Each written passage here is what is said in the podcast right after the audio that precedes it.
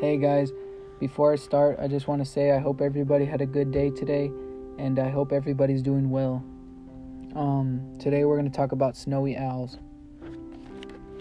So, the snowy owl is among the biggest owl in the world, standing 2 feet tall and with a wingspan of 50 feet.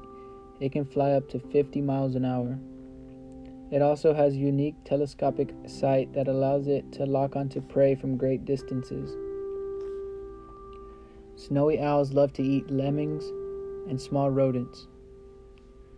But considering they're from the Arctic Circle, times get desperate and they'll take on larger prey such as Arctic and snowshoe hares. Um, they can also be found in Siberia all the way to Canada. And uh, scientists don't really know where to look because they're always just moving. Um, man, they're beautiful creatures, and um, uh, some of them can be all white, and some of them can be all white with brown barrings, like brown stripes.